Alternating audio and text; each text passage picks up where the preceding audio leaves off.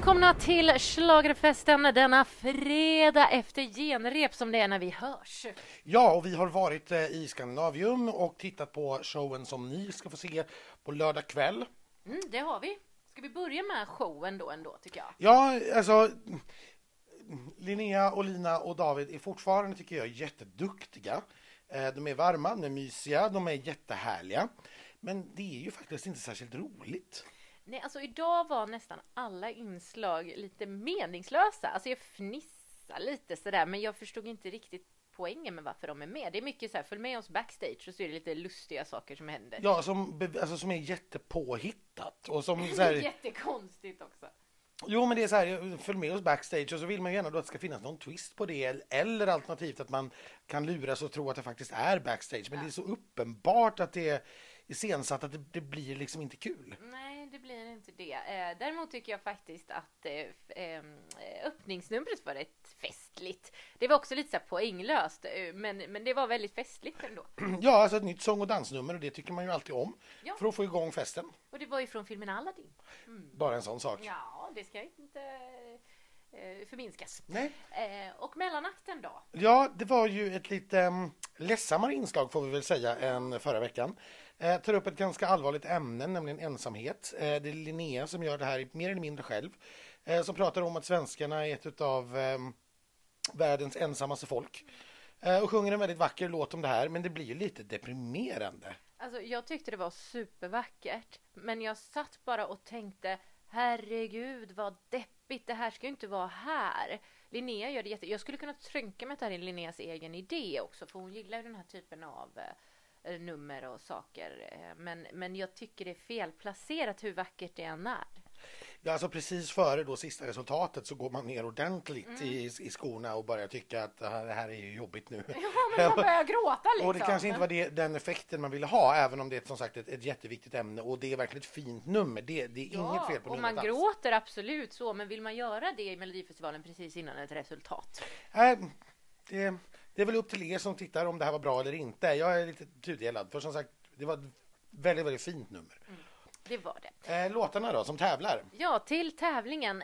Jag tycker att vi fick en liten överraskning i att Mendes gick hem så otroligt bra. Fast jag vet egentligen inte när jag säger överraskad, varför jag blir överraskad. För att det känns som jag borde kunna räkna ut det, men jag är ändå så här, ja, jag vet inte. Jag tycker också det är härligt. Så... Ja, jag upplever ju att det är ett nummer som verkligen lyfter en låt. Mm. Låten är inte everyday. Den saknar, tycker jag, den energin och den glädjen som everyday hade. Men det tar de ju igen på scenen. Ja, men gud ja, alltså verkligen. Och det märktes ju på publiken också att de var med på det här. För de spelar ingen roll att det inte var everyday, för det var samma sak. Liksom. Ja, de fick verkligen igång publiken. Och ja, de vann ju också publikundersökningen, ska vi säga. Melodifestivalklubben gör ju en publikundersökning på genrepet. Och där lyckades de vinna. De fick 25% utav rösterna.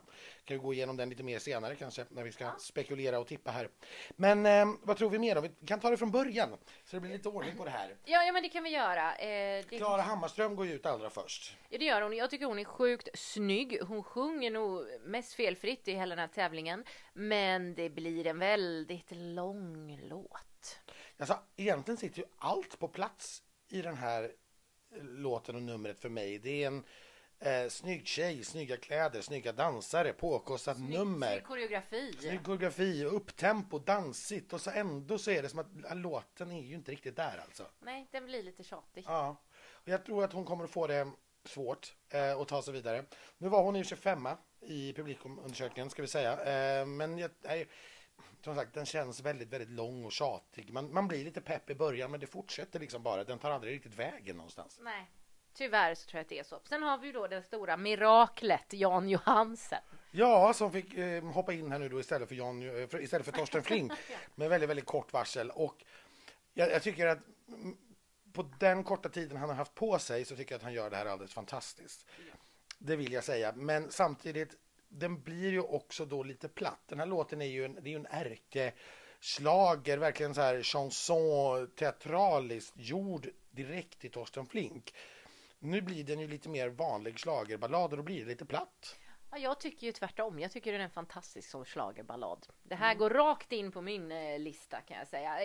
Jag vill in, alltså så här, ja, på min playlist över liksom såna här guilty pleasure schlagerballadlåtar. Mm. Jag kommer nog att lyssna på den också. Vi får se om den släpps med Jan Johansson eller om du får lyssna på Torstens. Ja, det vill jag nog inte.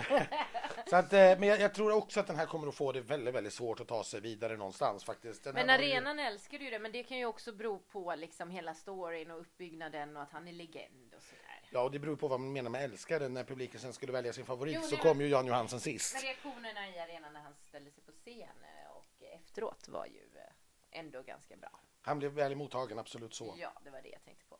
Sen ska vi då vidare i det här fältet. Ja, för då är det dags för Dotter. Just det. Som sjunger om Bulletproof. Mm. Hon har ju ett häftigt nummer. Hon har ju liksom en topp, en jacka eller vad det nu är för någonting i någon sorts spegelmaterial. Och sen projiceras då ljus på henne, vilket gör att hon blir en levande liten diskoboll. Ja, det är riktigt häftigt när det sitter. Mm. Idag satt det ju inte på genrepet. Nej, du var mer känslig än vad jag var. Jag tycker inte att det var något fel på det här. Jag tycker att hon fick till det bra.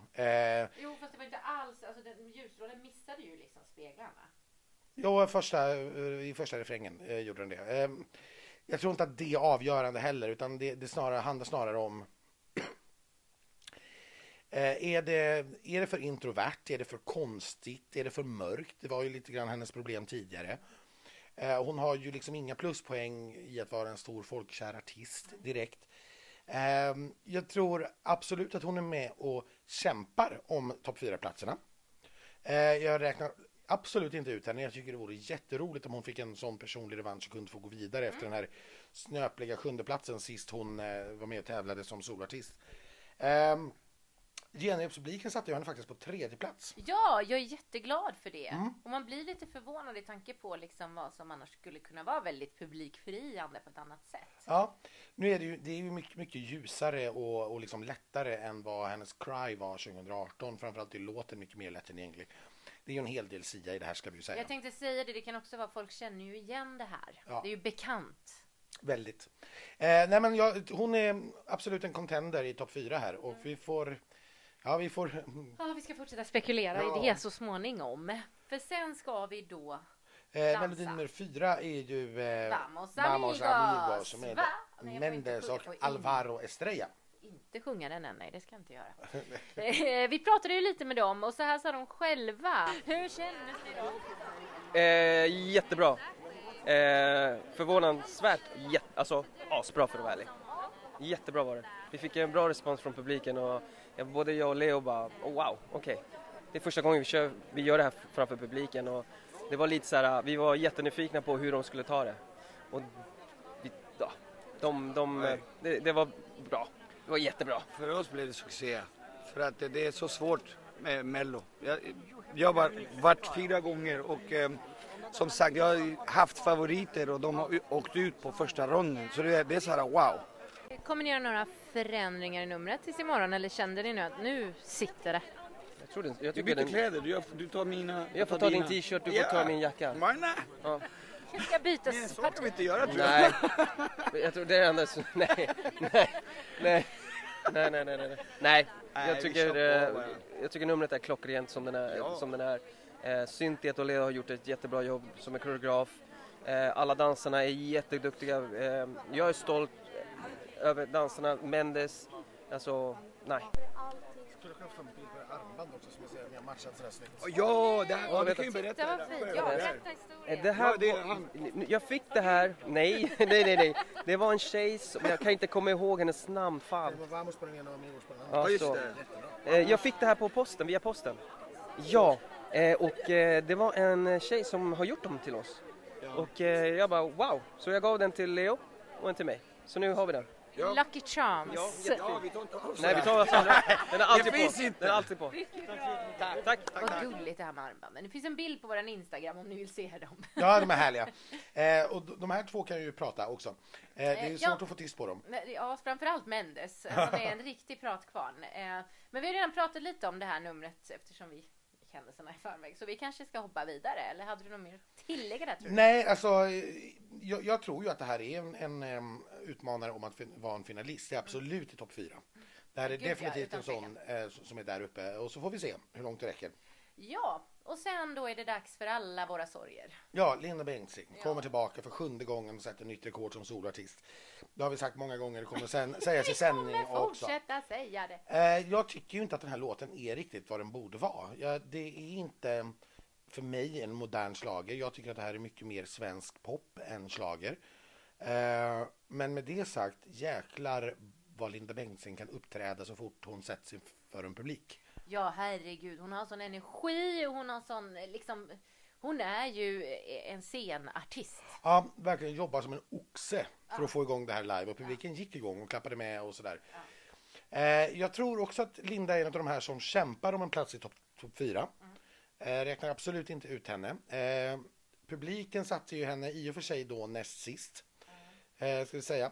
Så att, ja, vi får väl se. Hon, det är absolut inte att ge upp hoppet. Hon har ju haft lite problem här med kläderna under veckan. Ja, precis. Jag fick lite inside-information om att hon hade fått helt fel kläder uppsydda i helt fel färg. Så en av SVT:s stackars sömmare, han fick sitta här och sy nya kläder till Linda i natt. Ja, men det blev ju väldigt snyggt. En väldigt snygg röd dress med bar mage. Ja, och jag gillar att Linda, hon kör bar mage nu, därför att är man liksom över 40 och har fött en massa barn och ser ut så där, då tycker jag att det är helt rätt. Då har man rätt till det. Ja, jag hade också gjort det. Ja, det förstår precis.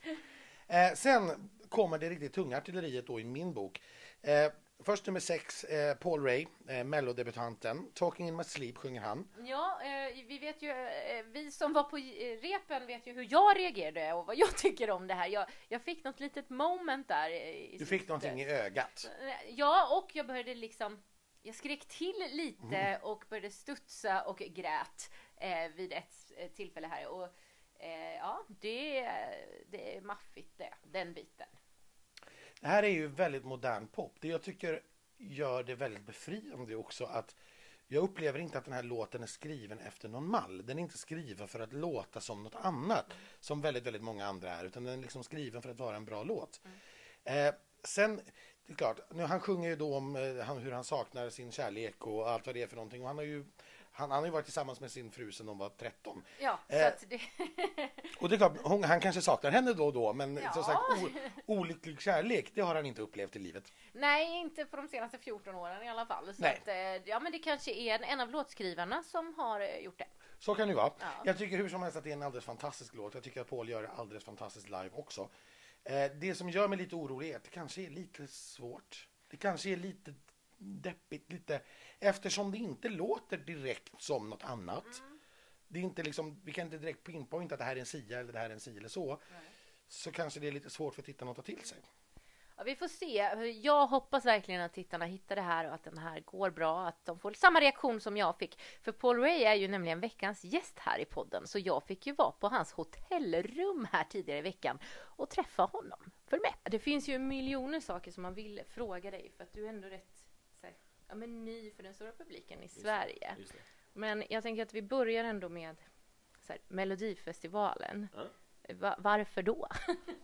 För min del så är det, när jag skrev den här låten Talking in my sleep, jag skrev den i sensommar förra året, så tyckte jag bara den kändes perfekt som ett sånt där första intryck till människor som inte har hört mig eller sett mig innan. Och då tänkte jag att Melodifestivalen är ju det bästa sättet att ge ett stort intryck på den svenska publiken. Och det verkade som att SVT höll med, så att det var superkul att jag får vara med liksom. Så det var det som var målet egentligen, visa upp dig för Sverige? Ja, på det sättet exakt. Lite hemmapublik liksom, fokusera på det. Synd om du fick tävla i Malmö då kanske? Exakt, det hade varit ännu mer hemmapublik, men jag älskar Göteborg, så att jag är glad att vara här också. Du har ju tidigare varit med och både producerat och skrivit all din musik. Hur mycket involverad har du varit i den här? Är det bara låtskrivandet eller har du producerat? För det mesta dels har Lukas producerat den, men jag har också varit med och liksom, vad man kallar det, co-product liksom. Så att vi var uppe i hans studio i Uppsala och la en sköna 14 timmar i studion eller något sånt där, när vi hade väl bestämt av att nej, men det är den här vi kör med. Men annars liksom låtskrivandet har också varit del av, så att det ser ut som de vanliga som här co-writes som man brukar göra, så att ja, delaktig lite allt möjligt. Men berätta då lite mer om låten. Vad handlar den om? Hur kom den till liksom? Den kom till i ett hotellrum där jag, Lukas och Alexander träffades för första gången. Och 3 timmar senare så hade vi skrivit och spelat in hela låten, vilket är ovanligt snabbt. Och det är faktiskt samma tagningar som jag spelade in där som är i mastern, liksom i slutversionen. Bara tyckte att känslan var där och liksom, så att vi bara behöll det.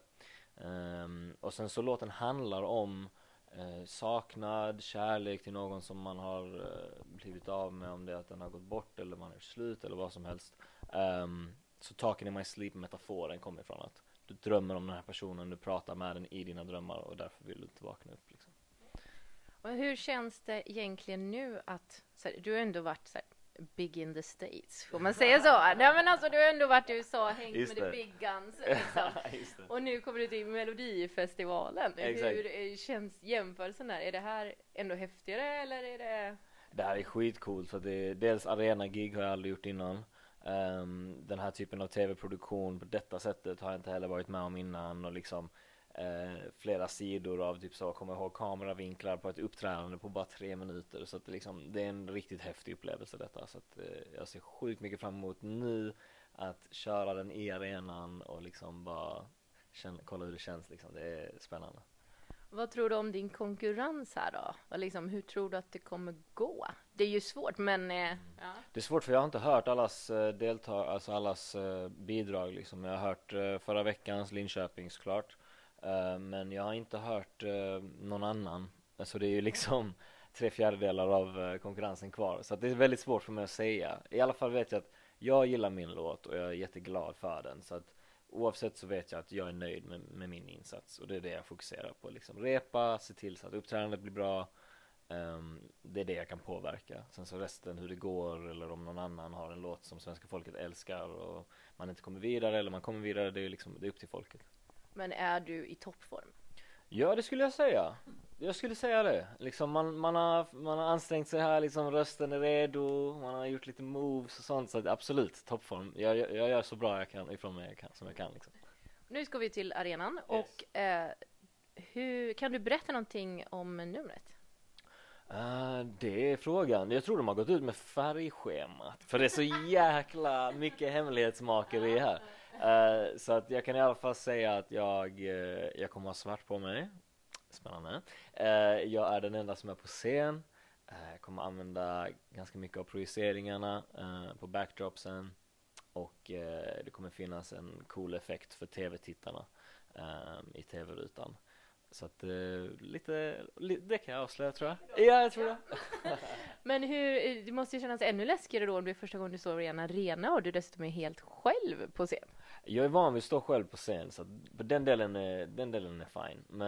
Men just det arena-grejen, och jag vet inte hur mycket personer det får plats, om det är 8000 eller vad det är i Skandinavium, men det är mycket folk i alla fall. Det kommer vara en ny upplevelse liksom, men jag ser fram emot det. Ja, och sen är det ju rep framför publik också. Det är ju lite läskigt. Från första rep så sitter vi i pressen här då. Inspekterar. Ja, exakt. Det kan vara lite press. Ja, nej, men det ska nog vara fine. Alltså det, nu när vi har gjort torrrep i andra lokaler och sånt där, så har det också varit folk som kollar på en medan man repar. Så att, jag menar, man är van vid att uppträda framför människor, så att det är ju fine. Även om det är ett rep och inte ett officiellt framförande. Men jag ser det bara som att jag hela tiden kör ett ordentligt framförande. Är det 2 pers eller är det 200 eller är det 8000, så vilket som, så är det bara att köra. Du verkar väldigt cool, det får jag säga. Vad härligt. Men du var ju förband åt Måns Zelmerlöw. Det var jag. Mm. Just det. Båda från Lund. Ja, Lunda boys. I mellotider så här, så måste jag ju ändå fråga. Ja, det är klart, det är klart. Har du fått kontakt med honom? Har han gett dig råd? Har han gjort någonting? Jag tror inte jag visste om att jag skulle delta i Mello när jag var förband för honom. Mm. Så att då visste jag inte att den kopplingen skulle finnas liksom. Men vi träffades backstage, vi snackade innan gigsen och allt sånt där, så att han är supertrevlig.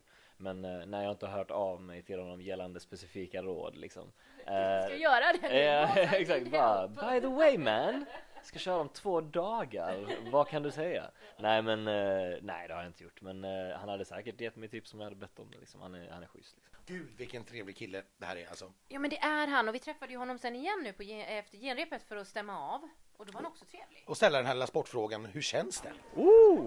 Arena-gig alltså. Det kändes jävligt bra, om jag får säga så. Otroligt kul. Också väldigt kul att jag fick chansen att uppträda 2 gånger. Ge ännu fler liksom, uppträdanden under bältet. Liksom, så att, jag känner mig ännu mer bekväm den andra gången. Så att, det här var riktigt roligt. Vi såg lite ändringar nu från repen igår till genrepet här idag. Svar ja. Ja, kommer det bli fler ändringar tror du? Nej, jag tror inte det faktiskt. I så fall är det någonting mindre. Men nej, jag tror inte det. Jag tror det här är som det ska sitta. I alla fall jag är nöjd. Du är nöjd, ja. Publiken verkade också nöjd. Det kändes så. Ja, genrespubliken satte Paul på 4:e plats bara, och det gör mig lite orolig. Ja, det gör mig rädd också. Nu är det ju väldigt mycket barnfamiljer ska vi säga på det här genrepet, och det kanske inte är hans främsta målgrupp. Men det kan också vara så att han kanske slår då lite för smalt i ålderskategorierna för att kunna ta sig direkt. Jag tror absolut att han är med i topp 4, och han är en av de som kämpar om finalplatserna skulle jag säga. Jag hoppas verkligen det, och i min bok så är han i final 100%. Men sen kommer vi ju då till 100%. Ja, inte Lotta Engberg, She's Not Back, utan Anna Bergendahl. Är tillbaka, Kingdom Come heter låten, och den är precis så mäktig som titeln antyder. Det är många som jag har hört säger att Ashes to Ashes är en bättre låt. Möjligt att det är en snyggare, jag tror vi pratat. Ja, precis. Den är lite, Ashes lite mer snygg, mjuk. Men det här är ju så härligt istället. Det här är ju countrypop med action liksom. Medan Ashes to Ashes är, som du säger, lite mer sofistikerad. Så är ju Kingdom Come rakt in your face. Det går inte att komma undan. Nej, den är liksom, alltså det slår mer som en bomb i arenan. Ja. Det är helt sjukt. Det här är... Ja, det är så häftigt. Och så har hon då förstås dansare med bar överkropp och kilt. Ja. Och det blir ju också väldigt maffigt till det här Kingdom Come. Ja, och de är ju inte... Man får ju aldrig se dem så tydligt i bild. Utan de är ju snarare hennes liksom, armé som hon leder. Och som liksom på något vis någon sorts varelser mer... Eller väsen mer än någonting annat. Som liksom bara... är runt omkring henne och som hon med 120% pondus liksom styr och bestämmer över. Ja, det är det, vilken pondus Anna har fått. Alltså det är sånt lyft för henne. Jag såg typ, idag på genrepet här nu så satt jag nästan och grät. Jag vet inte, jag är väldigt känslig den här veckan. Ja, tiden. Jag såg ju det här i Eurovision. Jag såg det typ vinna Eurovision och så började jag gråta för att jag svävade iväg i mina tankar alldeles för långt så här tidigt. Men nej, den har någonting. Jag är ganska säker på att det här går till final. Jag blir mycket, mycket både förvånad och besviken om den inte gör det. Och det här är nog... Det är en potentiell vinnare. Vi går inte längre än så nu. Nej, men det är en potentiell vinnare. Vi pratade ju såklart med Anna också och ställde den klassiska sportfrågan. Hur känns det? Gillar det. Jo, men fantastiskt. Helt underbar publik. Det känns fantastiskt. Känner du att allting satt som det skulle? Eller kommer ni jobba på någonting till imorgon? Nu har jag inte sett det, men jag tror att känslan fanns där. Sen gjorde jag lite fel i koreografin, för jag blev lite tagen av publiken. Men jag tror det. Jag har inte pratat med dem jag jobbar med heller, så domen faller snart. Så du kände av publikstödet? Ja, det gjorde jag faktiskt. Jag tror det. Ja. Så vad tror du nu då om hur det kommer gå? Jag vet inte. Det känns väldigt öppet. Det är många väldigt bra artister och det kan gå hur som helst. Och makten är i folkets händer, så är det. Då återstår väl bara att tippa då? Nej, måste vi ändå? Ja, vi måste nog det ändå. Det här är ju svårt. Jag har ändrat mig sedan vårt onsdagsavsnitt. Nej. Jo. Får man det? Ja, det får man. Det är lite av poängen att titta på repen. Ja. Nu säger jag till final Anna Bergendahl och Mendes. Till andra chansen säger jag Paul Rey och det är så svårt. Det är så svårt. Jag säger Linda Bengtzing. Och sen tror jag att Dotter är 5:a. Okej. Då ska jag kontra med något där då. Jag säger också Anna Bergendahl självfallet till final. Men jag vill behålla Paul Rey. Jag hoppas att folket vill det. Det är värt att jag har fel bara för att jag vill så gärna. Ja, men vi är väl överens om att Anna borde vara självklar och sen den andra finalplatsen borde stå mellan Mendes och Paul Rey. Ja, och det blir lite roligt när vi säger olika. Ja, så absolut. Jag säger Paul Rey och så säger jag Mendes till andra chansen och... Ja, är det Linda eller är det Dotter? Eller slänger du in Jan Johansson? Ja, kanske! Det gjorde du sist i onsdags. Ja, det gjorde jag ju. Nej, men jag säger nog Linda. Förlåt att det blev samma, men det är den känslan jag har fått. Och jag, det gör ont i hjärtat här med dotter, känner jag. Och även Jan, för att jag älskar faktiskt det. Mm. Mm. Nej, men jag upplever att det är nog dotter och Linda som slåss om den sista andra chansen-platsen. Och sen är det liksom... Alltså Jan då? Nej, jag tror att han får det svårt. Och samma sak med Clara, tror jag får det väldigt, väldigt svårt. Men det här kan bli, det var deltävling 2, vi fick en skräll förra året, så att, ja, vi får se. Mm. Det blir en spännande lördag hur som helst. Ja, det blir det. Så nu ska vi sova och ladda upp. Nej, det ska vi inte! Vi ska ut och dansa till schlagerprofilerna, hurra! Som spelar på Bibarn traditionsenligt här i Göteborg på fredag före tävlingen. Så att möter ni oss ute i vimlet. Eller om ni mötte oss, jag antar att ni lyssnar på det här efteråt. Ja, exakt. Ja. Så hoppas vi att vi kommer ihåg att vi träffades. Ja, hej då! Hej då!